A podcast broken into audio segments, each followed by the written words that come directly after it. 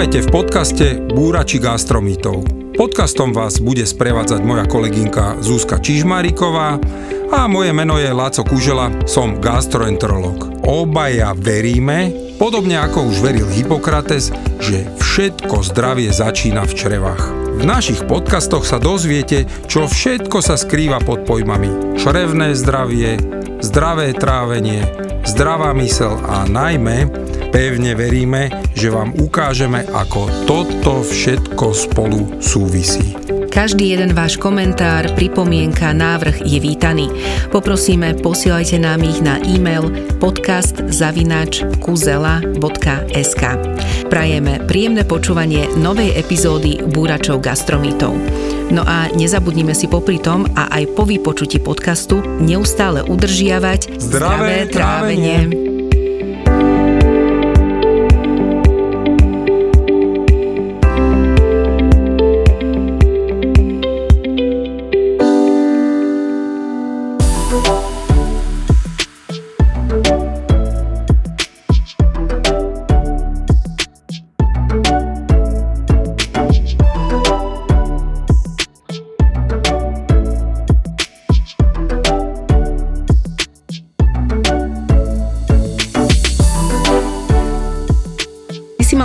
Sociálnych sieťach veľmi dobrý e, tému o tom, že ženy a muži sú naozaj rozdielní aj čo sa týka trávajaceho traktu.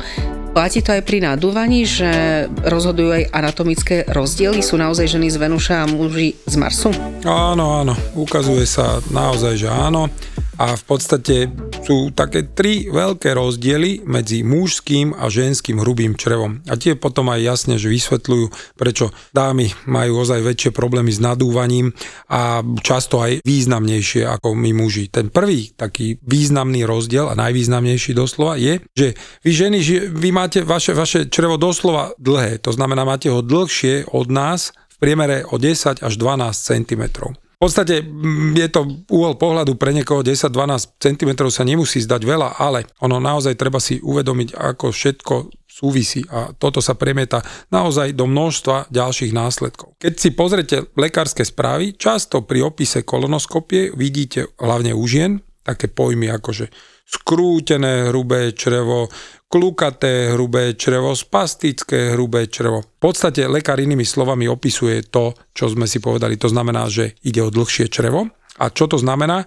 Keď je črevo o tých 10-12 cm dlhšie, znamená, že sa produkty trávenia môžu doslova zaseknúť vo všetkých týchto ohyboch, lebo to črevo je dlhšie, tým pádom viacej pohybané.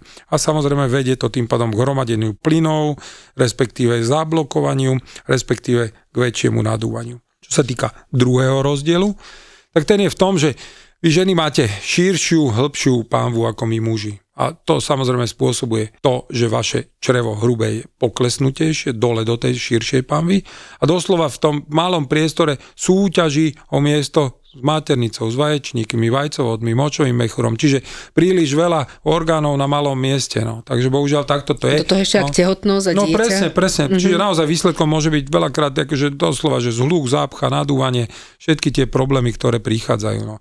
My muži máme tie reprodukčné orgány, v podstate nám zaberajú oveľa menej miesta v našej pánve, lebo keď len predstava, že aby, aby vedeli posluchači, ako veľká je prostata, tak tá, tá má niekde veľkosť asi vlašského orecha, takže naozaj nemôžeme s tomto súťažiť a, a preto veľakrát máme menšie problémy. No. A, a takisto u nás tá väčšia časť hrubého čreva sa nachádza nad pánvou, kde je to miesta o mnoho viacej v tej brušnej dutine. Čiže tým pádom nesúťaží sa to tam, že netlačí sa to tam všetko tak, jak, jak u vás. No.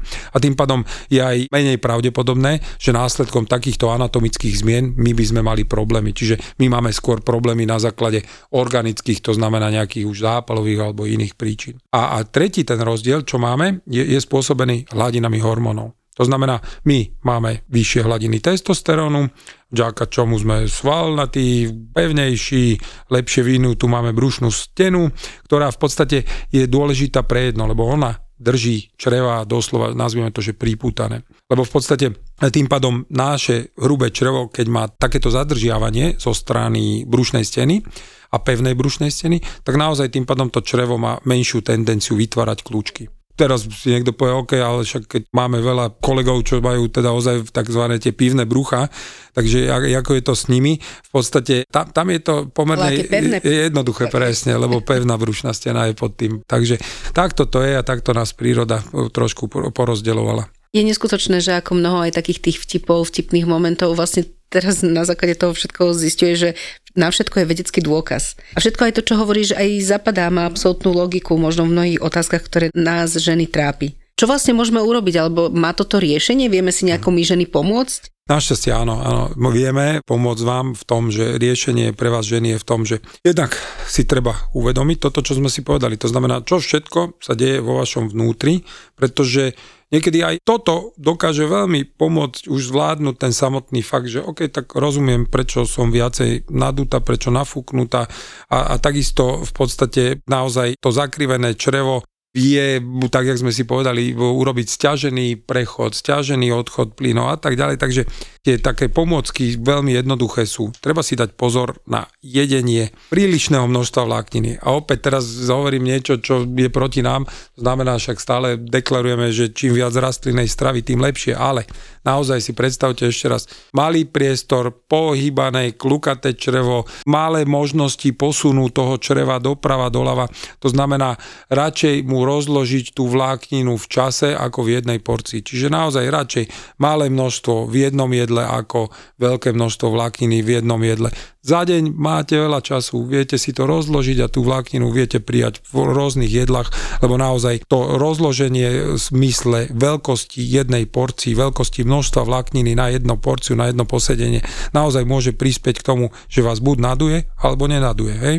Druhá vec je, samozrejme, tá vláknina je významná nielen pre tie mikroby, ale aj kvôli tomu, že stolica, stolica je vláčnejšia, ale opäť, keď je veľa vlákniny, tak je objemnejšia. Keď je objemnejšia, tak v podstate môže uviaznuť v týchto zákrutách. Takže ono všetko to má svoje pre a proti. Treba len na to mysleť, že všetkého veľa škodí, to znamená radšej rozložte vlákninu počas celého dňa. Ďalšia rada je, zdvojnásobte spotrebu vody aby stolica dozlo efektívne prechádzala tráviacím traktom. A v podstate predchádzame tým veľkým príjmom vody aj upchatiu, hej, doslova tá trubka, to naše črevo sa neupcha. Ak by ste mali pocit, že čreva sú naozaj že neúnosné, nafúknuté, ok, nie je to úplne optimálne, ale jeden deň sa to dá, inými slovami, skúste, vy dámy, ak ozaj tie problémy sú veľmi, veľmi dramatické, jeden deň tekutú dietu.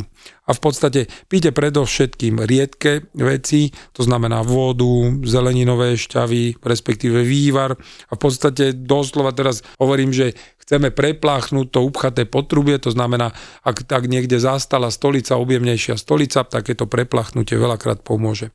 Lebo naozaj nie je zriedkavosťou, že aj mne sa stáva, ak mám takéto pacientky, tak normálne predpíšem takú prípravu, ako predpisujem pacientom pred kolonoskopiou. To znamená, naozaj tá príprava je o tom, že to črevo sa prepláchne. Veľakrát idú pacienti na stolicu a ono to pomôže. Ale opäť tak ja hovorím veľmi opatrne, treba byť bez iných sprievodných príznakov, bez vážnych chorôb, pri ktorých naozaj takéto niečo nie je dobre, ale ako rada a typ nie je to zlé. To znamená naozaj z časti pacientov veľmi sa dalo týmto spôsobom pomôcť. Do tohto štádia skúste sa nedostať, to je to najdôležitejšie. A možno aj také upozornenie, že určite nehovoríme o laxatívach mm. a užívaní nejakých takýchto Jasné, preparátoch, že to čistenie je opäť stravou Hej. a tiež aj na tvojom svojom webe je dieta pred kolonoskopiou, čiže viete si aj pozrieť, aj sú rôzne videá, čiže je to normálne, že opäť strava. Je, lebo, lebo naozaj prílišné užívanie ako laxatív, prehanadiel a tak ďalej má aj svoje nežiaduce účinky, čiže toto čisto hovoríme v prípade, že máte pocit, že ozaj tá stolica ako by sa zasekla v tom dlhšom čreve, v tých ohyboch, skúste jeden deň takúto tekutú dietu. V každom prípade ty si to už načetol, že niekedy možno aj teraz mnoho posluchačov zistí, že vlastne ani nemá problém, iba je to aj prírodzené, hej? že ty uh-huh. si aj mhm. vysvetlil. Uh-huh. Niekedy je dobré mať aspoň odpoveď na otázku a zistiť tú príčinu aj takto. To veľakrát pomáha, lebo v podstate tá hlava sa vie s tým úplne ináč vyrovnať, ako keď je to niečo neznáme, nevieme dôvod prečo a tým pádom potom v podstate hlava úplne ináč pracuje.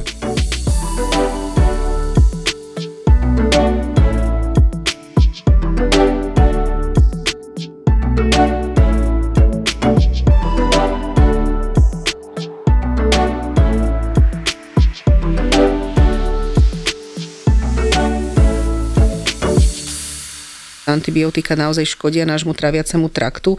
Ako je to pri nadúvaní? Je to tiež spojené nejakým spôsobom zhoršenie z nadúvania? Jasné, to je jedna z takých základných otázok, na ktoré sa zameriavam a pýtam sa u svojich pacientov v podstate, či užíval, neužíval antibiotika lebo určite kto užíval antibiotika si spomenie, že v podstate nebolo to raz, Veľakrát si spomenie ešte, že v detstve kvôli opakovaným zápalom hrdla, ucha opakovane užívali antibiotika typu tetracyklín, doxycyklín.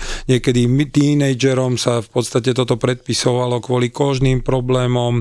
Takisto neskôr nebodaj akné, opäť sa to liečilo antibiotikami, opakované infekcie dutín, borelioza, čiže na toto sa treba pýtať, alebo teda ako pacient vedieť a povedať to svojmu lekárovi, že OK, prepačte, ale chcem vám povedať jedno, za svoj život už som mal veľa, veľa kúr antibiotík. Čiže nehovoríme len o akutnom užívaní mm-hmm. práve v tom čase, ale aj v minulosti, Áno, hej, aj do hlbokej minulosti. život koľkokrát. Aha, to je zaujímavé. Hej, hej, to je mm-hmm. veľmi podstatné, lebo naozaj tá každá kúra proste zaneha svoje aj stopy. Lebo celé je to o tom, že v podstate áno, tu nejdeme zrušiť antibiotika, vôbec nejdeme hovoriť, že sú zlé.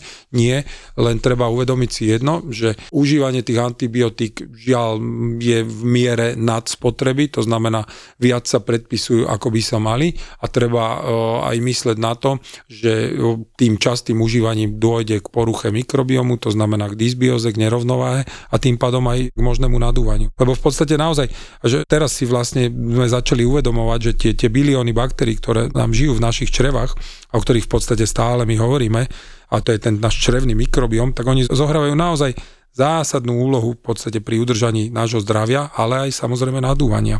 Takže inými slovami, keď užívame antibiotika, tak sa naozaj už po niekoľkých dávkach, a to určite každý z vás pocitil, môže dojsť taký stavy nevoľnosti, nebo aj hnáčka, u niekoho zvrácanie, a v podstate naozaj veľa ľudí si to neuvedomuje, ale takéto dlhodobé nadúvanie je naozaj, tak jak sme si teraz povedali, priamým dôsledkom užívania antibiotík v minulosti. A to znamená nie tak, jak si sa pýtala, že takých, ktoré teraz užívali, nie, ale aj tie spred rokov, dokonca 10 ročí. Tá antibiotika majú svoj význam, zabíjajú zlé baktérie, zabíjajú tzv. patogény, ale žiaľ, treba vedieť, že zabíjajú bez rozdielu. To znamená, žiaľ, zabijú veľa veľakrát aj obrovské množstvo tých dobrých baktérií, ktoré máme v čreve a ktoré sú nevyhnutné preto, aby naše čreva boli zdravé. Takže v podstate to je to, že mm, čo nastane, nastane, že tie nepriateľské druhy, či už húb alebo, alebo nežiaduce mikróby, ktoré produkujú plyn, sa samozrejme chopia svoje role,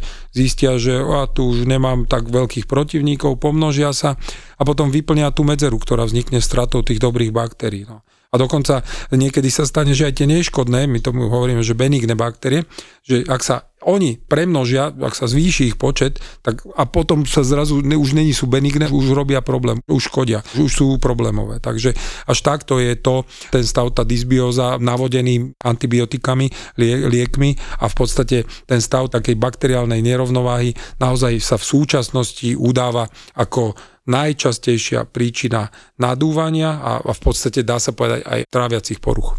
Pre mňa je to absolútne nová informácia, lebo samozrejme veľa som čítala o antibiotikách, aj o tom, že škodia, ale fakt som si myslela, že je to len tá akutná fáza. Beriem antibiotika, mám problém, dám sa dokopy, nevedela som, že to súvisí naozaj roky a roky až do raného detstva alebo mladosti, čiže je to, as, tam, je to tam, veľmi dôležité. Taká súka, mm-hmm. že mhm. naozaj sú dáta, ktoré uh, ukazujú, že niektoré typy antibiotik vedia doslova rozhádzať tráviaci trakt na obdobie viac ako 6 mesiacov. To znamená viac ako pol roka. A keď teraz dáme druhé, tretie, tak naozaj potom tá šanca tej, tých črevných mikrobov dať sa znovu dokopy je stále menšia a menšia. Čiže naozaj tu je len taký apel, že treba si vždy s doktorom, ktorý vám ide predpisovať antibiotika, prejsť tú nutnosť a potrebu užívania, pretože áno, sú stavy, kde sa nevyhneme, ale naopak sú stavy, kde ešte vieme, akým takým spôsobom sa zaobísť aj bez tých antibiotik. Čo už taká známa mediálna dvojička antibiotika, probiotika? Mnohí ľudia si totiž myslia, že dám si na pár týždne probiotika, čo sú vlastne tie živé mikroby, ktoré sú zdraviu prospešné, tak v podstate tým si vlastne zvrátia všetky škody spôsobené antibiotikami. Lebo reklamy tak hovoria. Nie je to žiaľ úplne tak, pravdou je, a ono sa to ukázalo pomerne nedávno.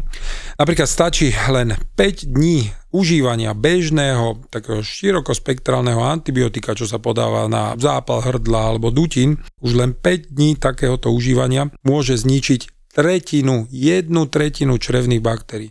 A žiaľ, neexistuje nikde, nikde žiadna záruka, že tieto chýbajúce mikroby sa niekedy vrátia v tom dostatočnom množstve, ktoré boli predtým. Čiže toto je ten základný problém, ktorý si treba uvedomovať. Totiž zničiť baktérie v čreve antibiotikami a potom sa ich pokúsiť nahradiť probiotikami.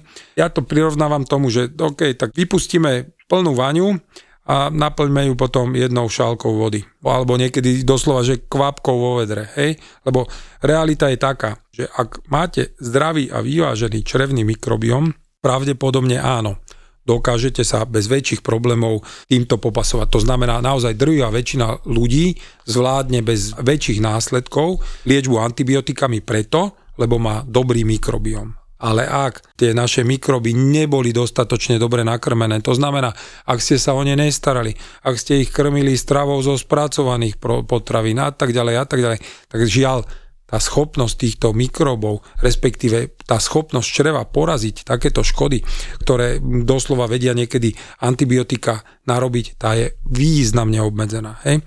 Čiže tá obmedzenosť je aj logická, pretože pravdepodobne v takom čreve naozaj už predtým, ako prišli antibiotika, bol abnormálny pomer dobrých a zlých baktérií čo vlastne už je nejaká predispozícia k spomínanej dysbioze nerovnováhe. Do toho dojde antibiotikum a toto rozbije úplne.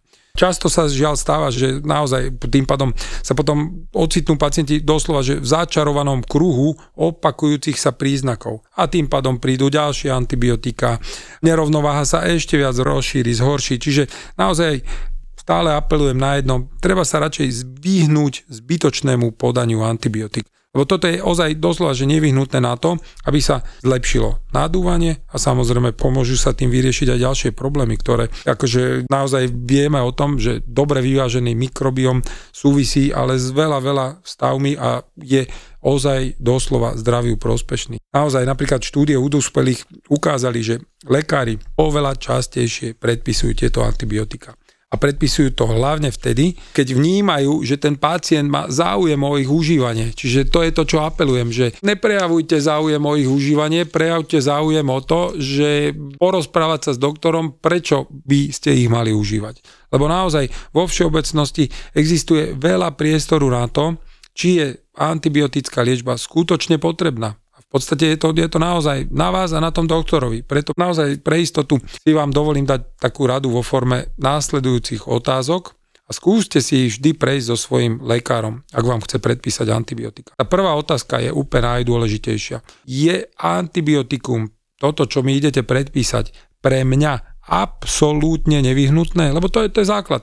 Lebo absolútne nevyhnutné povie áno, ok, skončila debata. Lebo v podstate, viete, treba si uvedomiť jedno. Keďže chceme uh, podávať antibiotika cieľene, tak mali by sme mať tzv. kultivácie, robiť výtery, čiže inými slovami, treba sa na to pýtať. Existuje kultivácia, existuje výter alebo nejaká biopsia? Že má dôkaz. Dôkaz, jasné, uh-huh. ktorá mi ukazuje, že mám infekciu, alebo mi dávate antibiotika len preto, že si myslíte, že budem sa mať lepšie, že výsledky budú lepšie, aby sme predišli možné infekcii, čiže preventívne pre istotu, lebo to je, to je veľký rozdiel.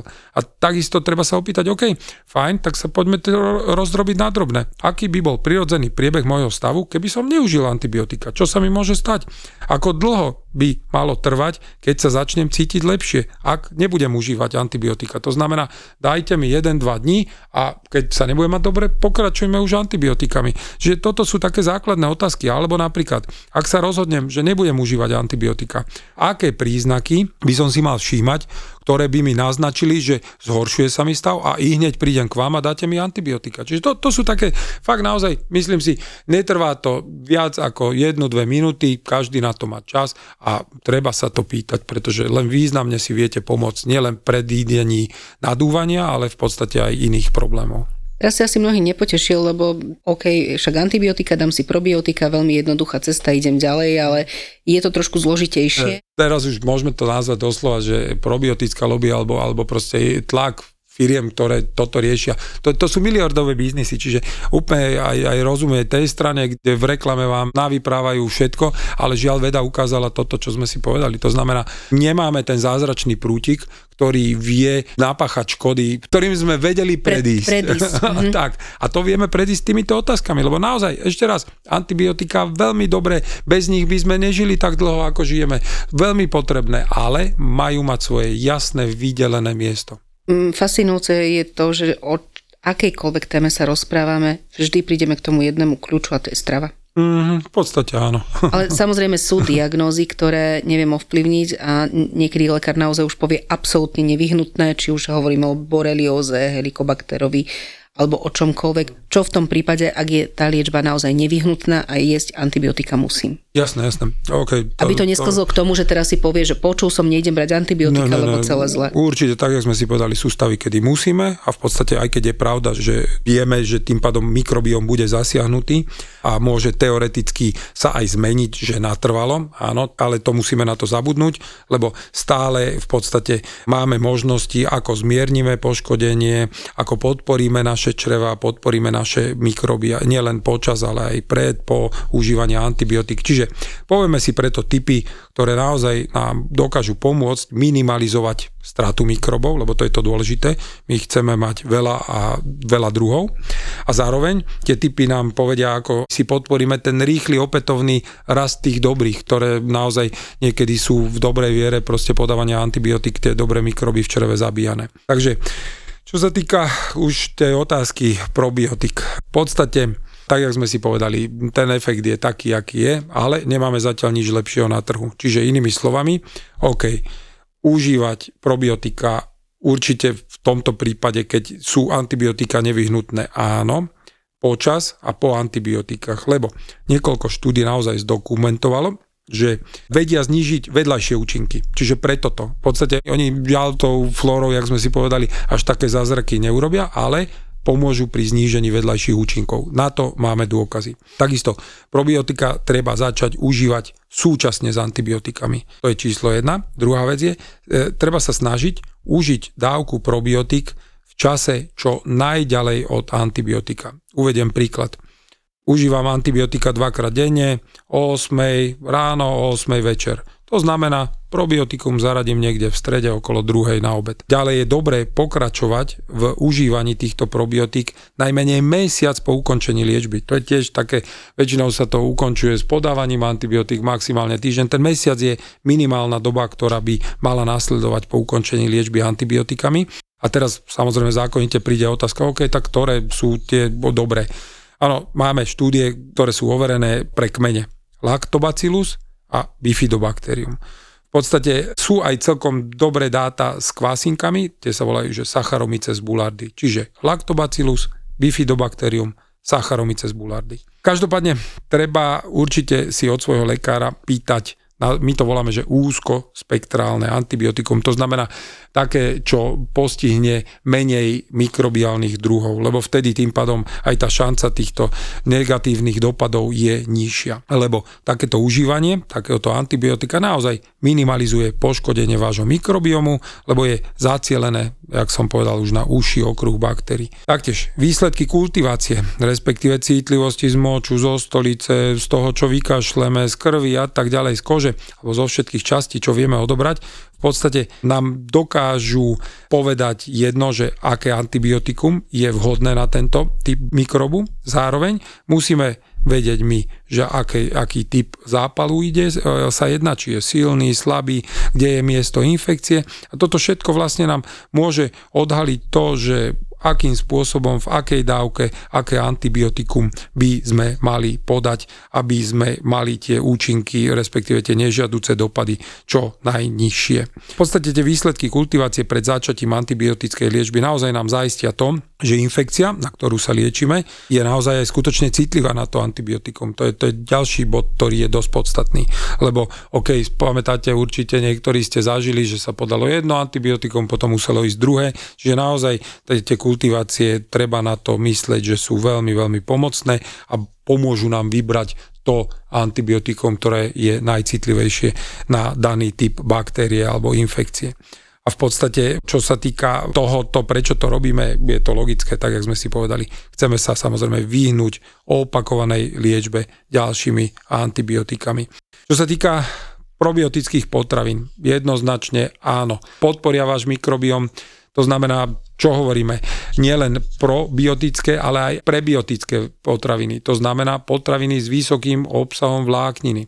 Tie sú naozaj veľmi dôležité, keď užívate antibiotika, pretože poskytujú potravu pre vaše mikroby, ale zároveň nielen potravu pre nich, ale pomáhajú podporovať tú rozmanitosť, čo sme si hovorili, že kľúčom dobrého mikrobiomu je jeho rozmanitosť. Čím viac druhov, tým lepšie. Tak, jak v ekosystéme. A v podstate naozaj tá rozmanitosť sa ukazuje, že sa veľakrát dramaticky zniží po antibiotikách. Fermentované potraviny už sme si povedali, kyslá kapusta, kimči. Oni doslova dokážu vyživiť vaše črevné baktérie. A zároveň ešte, tým, že obsahujú aj probiotika, poskytnú ďalšie živé baktérie.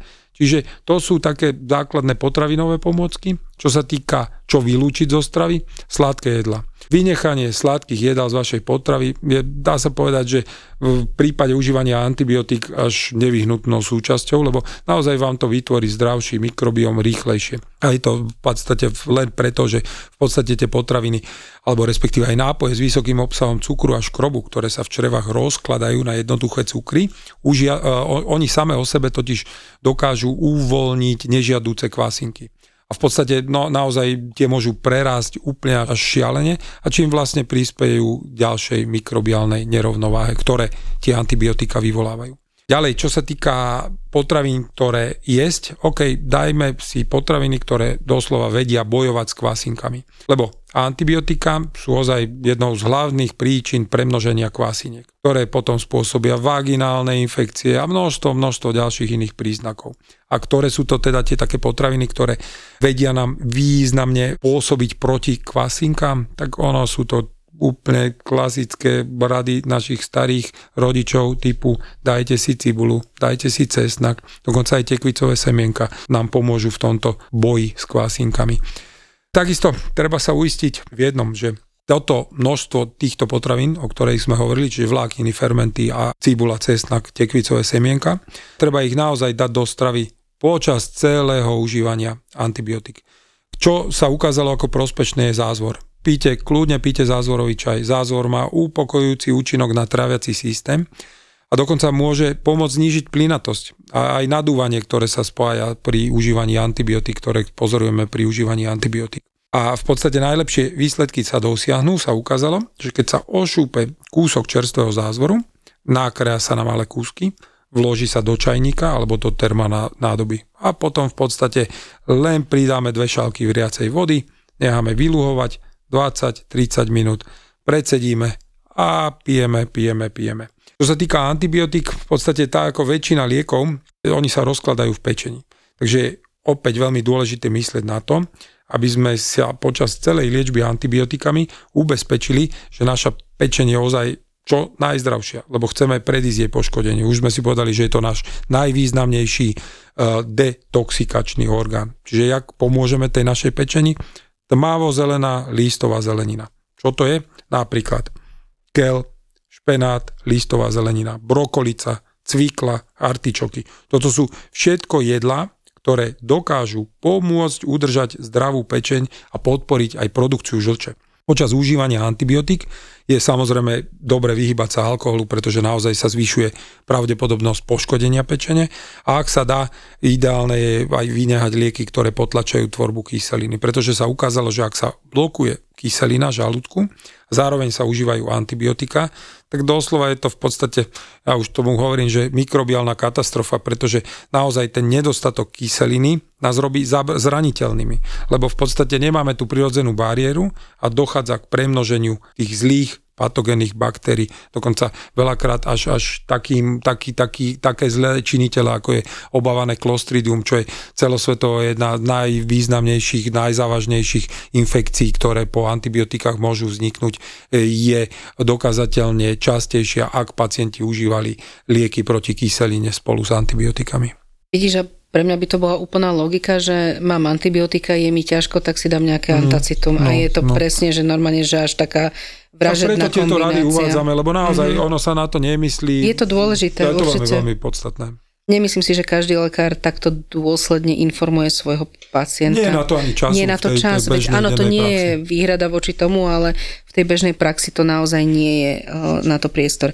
Ja som si Laci myslela, že to stihneme do dvoch častí, ale nedá sa pri tebe, ty naozaj nie si z tých tichších a menej ukecaných, takže poďme to urobiť tak, že dajme opäť prestávku a na tú záverečnú bodku si naši poslucháči budú musieť trošku počkať, opäť, aby sme vás nevyčerpali a aby ste sa moc nenafúkli. Tak poďme na to, dajme si prestávku a urobíme ešte jednu časť.